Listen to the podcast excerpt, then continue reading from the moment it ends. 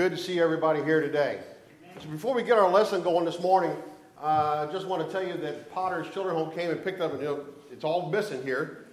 They came and picked up all this stuff, and I believe the first comment he made when he walked in the auditorium was, wow. So he was impressed by the amount of stuff that we had up here. It took uh, him and Brittany and I several trips and probably about a half an hour to 45 minutes to get everything out to his truck and get it packed away. Uh, he was very thankful uh, for what we provided, uh, very impressed about what he provided, and he was glad that he brought a little bit bigger truck uh, to get everything on it because if he'd brought the smaller truck, he probably wouldn't have been able to get everything on it. Uh, so just thank you for all that you did for providing for Potter's Children's Home, and we'll do it again next year. And Lord willing, we can do even better next year. Uh, but that's a good work to be uh, involved with, and they really appreciate everything we do for them. The idea we're going to be talking about this morning is an idea straight out of the 1960s, out of science fiction, out of a science fiction series playbook. It's a smart computer that can answer every question that you ask it and it can get you out of nearly every alien induced pickle that you find yourself in. Whether it's on the bridge of the Starship Enterprise or it's from the robot from Lost in Space. Artificial intelligence was a dream. They looked to the day where we could talk to computers and they could make one's life a little easier by simply answering our questions in, um, well, maybe a little less machiney way. But there were warning signs, of course. You know, if you're a science fiction fan, you've seen 2001 A Space Odyssey.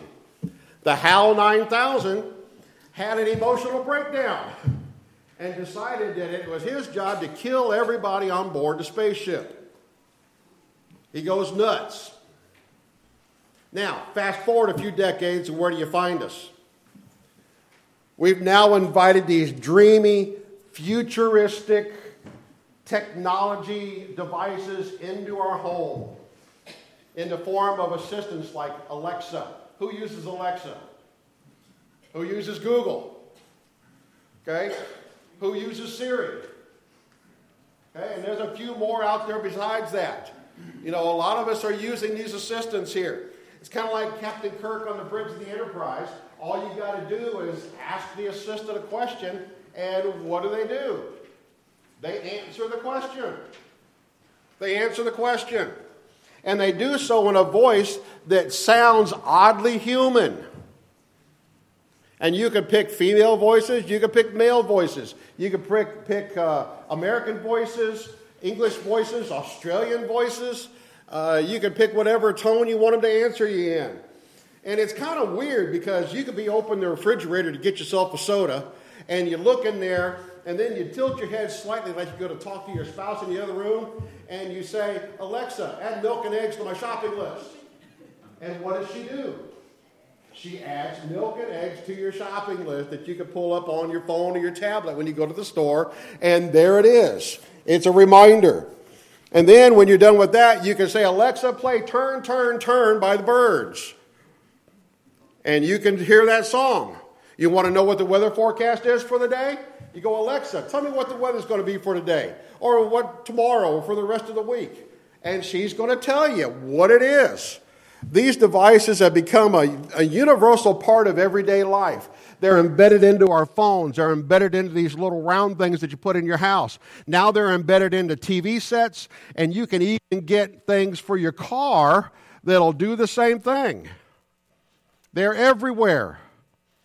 They enable you to control, to ask questions, but they also enable you to control your home.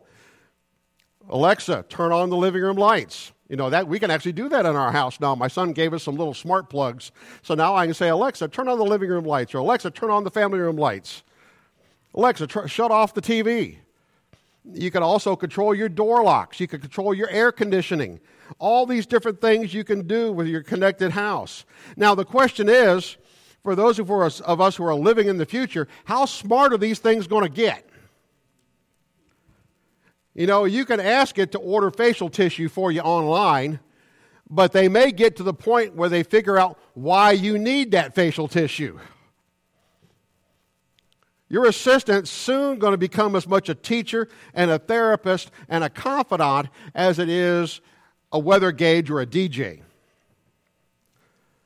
Now, if we're getting used to act, interacting with this artificial intelligence, perhaps it's because we're already comfortable with interacting with an intelligence that isn't human divine intelligence. You know, geeks and gearheads can tell you how Alexa works or how Google works, and they can, they can tear it apart for you and tell you exactly how and why these things work and how they can figure out the answers in such rapid succession. But what makes it possible for humans to interact with God? We're told that it happens because of faith, that it's only possible through faith that we can interact with God. And we're comfortable with that. So, what do we do? We pray, we read, we study. We believe that God is all powerful, that He's all knowing, that He's present everywhere. We believe it and we experience it. But we're not talking about a relationship with an inanimate object here. We're talking about a real relationship between God and humans. And this relationship is most often expressed in prayer. You know, only God can know the depths of what's going on in our inner selves. Only, you know, Alexa can't know what's going on in here. God can. The Psalms could have never been written by a computer because Psalms speak very powerfully of a relationship between God and humanity. We might ask Alexa for a weather report, and if she gives it to it, we think, Alexa, we think Alexa's pretty smart, especially if she's right. But God doesn't give us a report about the weather. God makes the weather. And that's an accomplishment that makes Alexa look like a bot playing tic tac toe. Psalm 40 is a beautiful illustration about this very thing that we're talking about. It's essentially a prayer that has three themes to it. Up through verse 6, we see a praise to God for previously answered prayers. When you go verses 7 through 12, it's a reflection on sacrifice and obedience. 13 through the end of the psalm, we have a plea for rescue from a brand new threat. You know, you kind of think of yourself in a quiet place and you say, Hey, Alexa, let's chat. Or you might say, Alexa, read me Psalm 40. And this is basically what the psalmist is doing with God. He's saying, God, let's chat. And Psalm 40 is a prayer that reflects that real relationship. One in which God is not merely some cosmic intelligence that's simply spitting out information and spitting out advice to serve our every need. But rather, God is one who hears us, who understands us, and responds and delivers according to God's own good purposes. Psalm 40, verse 1 says, I waited patiently for the Lord. He inclined to me and heard my cry. You know, it's very instructive that the psalmist here begins with patience. It's a statement of patience. He says he's waiting patiently for the Lord. And that tells me that he has no expectation of instant gratification. He's not expecting things to happen right now. You know, when we ask Siri something or Alexa something, what do we expect? We expect to answer right now, don't we? And every now and then, when we don't have our brain screwed on right, when we ask God for something, what are we expecting? We expect the same thing, don't we? We expect our answers right now. But the psalmist here says, I waited patiently for the Lord. And the psalmist's patience had, had paid off in the past. He found himself in the depths of difficulty. It says he drew me up from the pit of destruction. Out of the miry bog, he set my feet upon a rock, making my steps secure. He had some great difficulties in the past. and God came through. God helped him out. Now, when we're talking about patience and, and waiting on certain things, it's not something we associate with a machine. When we look at a machine, we don't want, we don't want patience, we want results, we want it right now. Patience, the only type of patience we have with a machine is when we're trying to boot up that obstinate technology and we're waiting for it to come on so we can use it. That's where we tend to lack patience. But when humans ask God for patience, it's usually a prayer for patience to wait on something that God's going to be doing for us. We're saying basically, God, please give me patience so that I don't get irritated about how long it's going to take you to answer my prayers. Would that not be a good prayer? Because every now and then, let's face it, we get irritated because God takes too long to answer my prayer. If we're really honest with ourselves, we get irritated. But the psalmist says, I wait with patience. Now, if we ask God for patience, what's He going to do? He's probably going to give it to us, isn't He? Now, you also got to be careful of asking for patience, don't you? We talked about some dangerous things that you could pray for in, in, class this morning. You know, it's, it's dangerous to pray, Father, forgive me in the same way that I forgive other people. That's a dangerous thing to pray, isn't it? It's also dangerous to pray for patience because James told me the trying tells me the trying of my faith works patience. So if you're praying for patience, you better pull up your bootstraps and hang on. Because something's going to happen to try your faith to help work patience in your life. But if we ask for God for patience, He's going to do something to help us get patience. He's going to help us to deal with that. Waiting patiently on God, though, folks, is a sign of trust. It's a sign of trust that God will provide something good. God will do what is best for me in my life. In fact, if we wait for patience, it often brings more joy into deliverance. As we're patiently waiting and we're waiting and we're praying, when God comes around and answers our prayers in a positive, constructive way, there's great joy. And sometimes the longer we wait, the greater the joy is when God does answer our prayers. When God responds in a powerful, even unexpected way, it can, as according to verse 3 here, it can put a new song in our hearts. It can put great joy in our hearts and demonstrate to others that the Lord is trustworthy. Our patience in God is a demonstration of our faith to other people. And then our joy with answered prayers is another demonstration of faith. But notice here, it's not a song that we request, it's a song that God puts in our hearts. When we trust in God, our lives become attuned to this divine playlist and we're transformed. Verse 4 Blessed is the man who makes the Lord his trust, who does not turn to the proud, to those who go astray after a lie. You know, it's almost like saying, God, play that song about how we were so happy when we put our trust in you. Trusting God leads to being truly blessed, unlike those who go astray after a lie.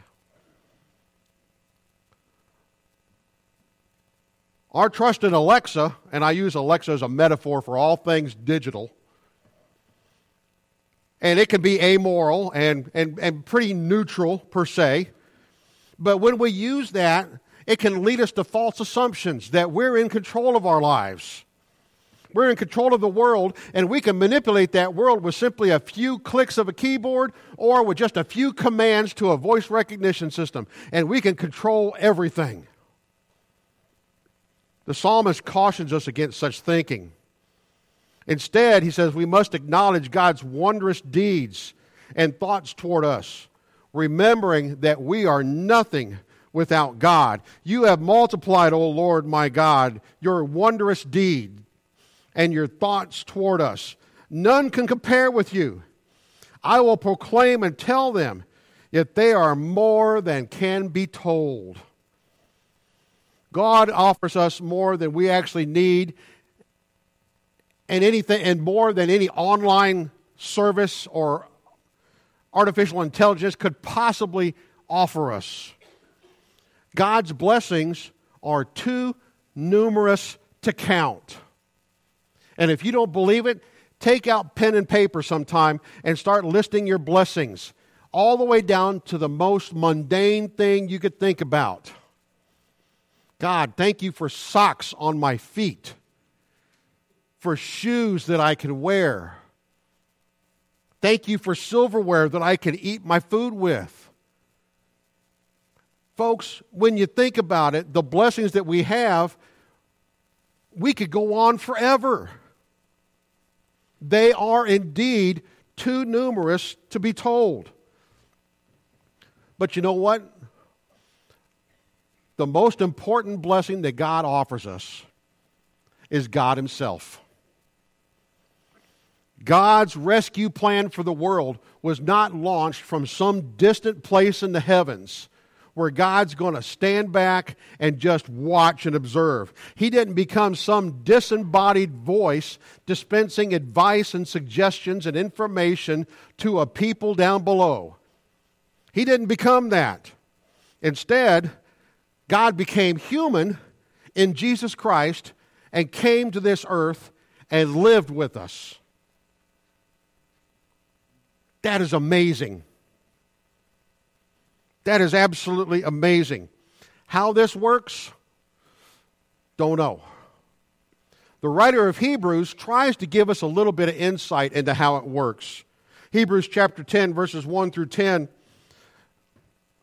he actually cites Psalm 40. And he cites it as a way of expressing the sacrificial nature of what God has done for us. Jesus' perfect act of obedience his perfect sacrifice, his perfect submission, his perfect humility was God's means of accomplishing what animal sacrifices could not do in and of themselves. And that's the once and for all forgiveness of sins. Animal sacrifices couldn't take care of that. They could temporarily take care of it, they could take care of it one at a time, but they couldn't wash one person clean of absolutely everything forever. The blood of Jesus Christ can. The psalmist, foreshadowing Christ, sees himself as a recipient of this great movement of God. Says, Behold, I have come. In the scroll of the books, it is written of me. As a result, he delights to do God's will. It's a joy to him to do God's will, and he maintains God's law deep within his heart. To put it another way, when we put our trust in God, we don't simply just get information about God. We don't get a string of information and of words. We don't get a string of advice about God. Instead, we receive God. We receive the real being of God in Christ and through the indwelling of the Holy Spirit. That's something Alexa can't offer. And it's even silly to think about, it. But you know what? It's something God offers. God offers Himself. Not just information, not just words, but Himself. It's not artificial intelligence, but it's God's own wisdom and God's own love that He offers to every one of us. When we are truly God's people, you know what? This isn't a message that we can keep to ourselves, is it? It's not a message that we can keep hidden the psalmist couldn't help but tell the glad news of deliverance to the rest of the congregation. It says, Behold, I have not restrained my lips. This was so valuable to him, so important that he couldn't be quiet about it. You couldn't shut him up. He had to share it. It was such a treasure, such a joy, such a blessing that it was bursting forth from him. He could not keep it concealed. He couldn't hide God's saving help in his heart. He had to speak of God's faithfulness. He had to speak of God's salvation. The psalmist certainly has in mind deliverance from a particular problem here. But when you look at what he's talking about here, these words can be extrapolated to address God's saving work, his saving grace for all of humanity.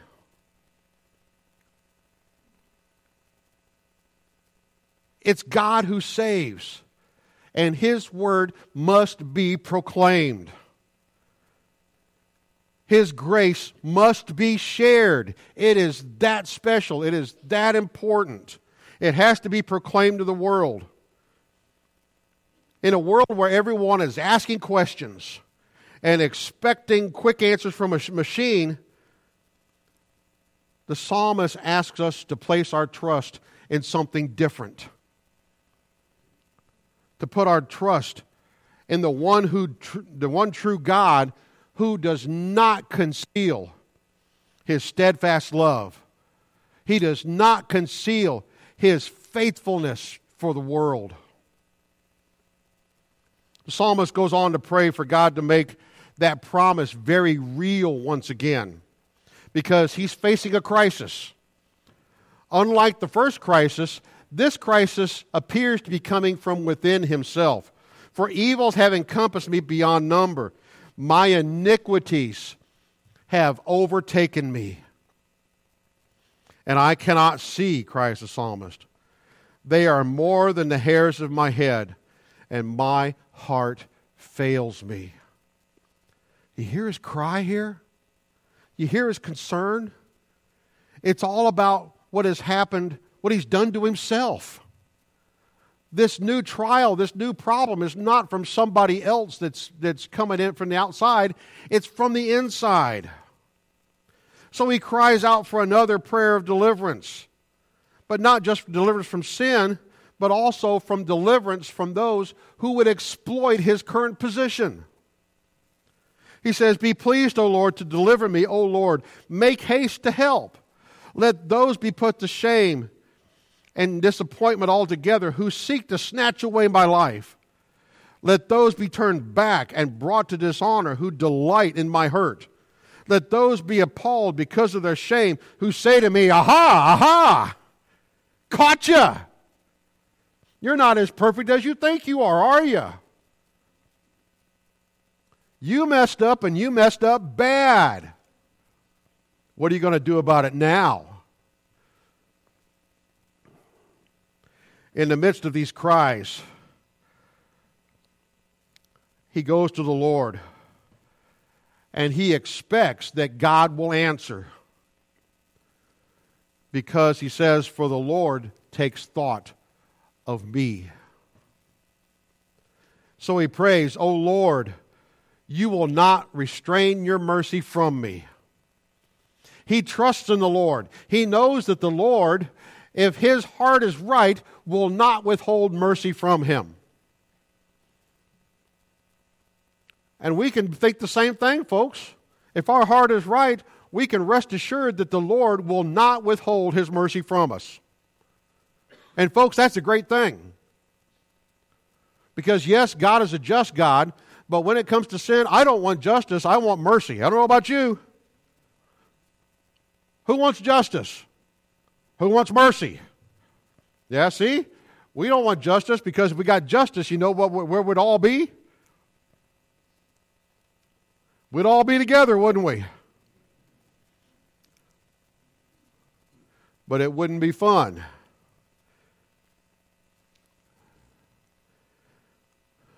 The psalmist is building here on what's already what he's already written.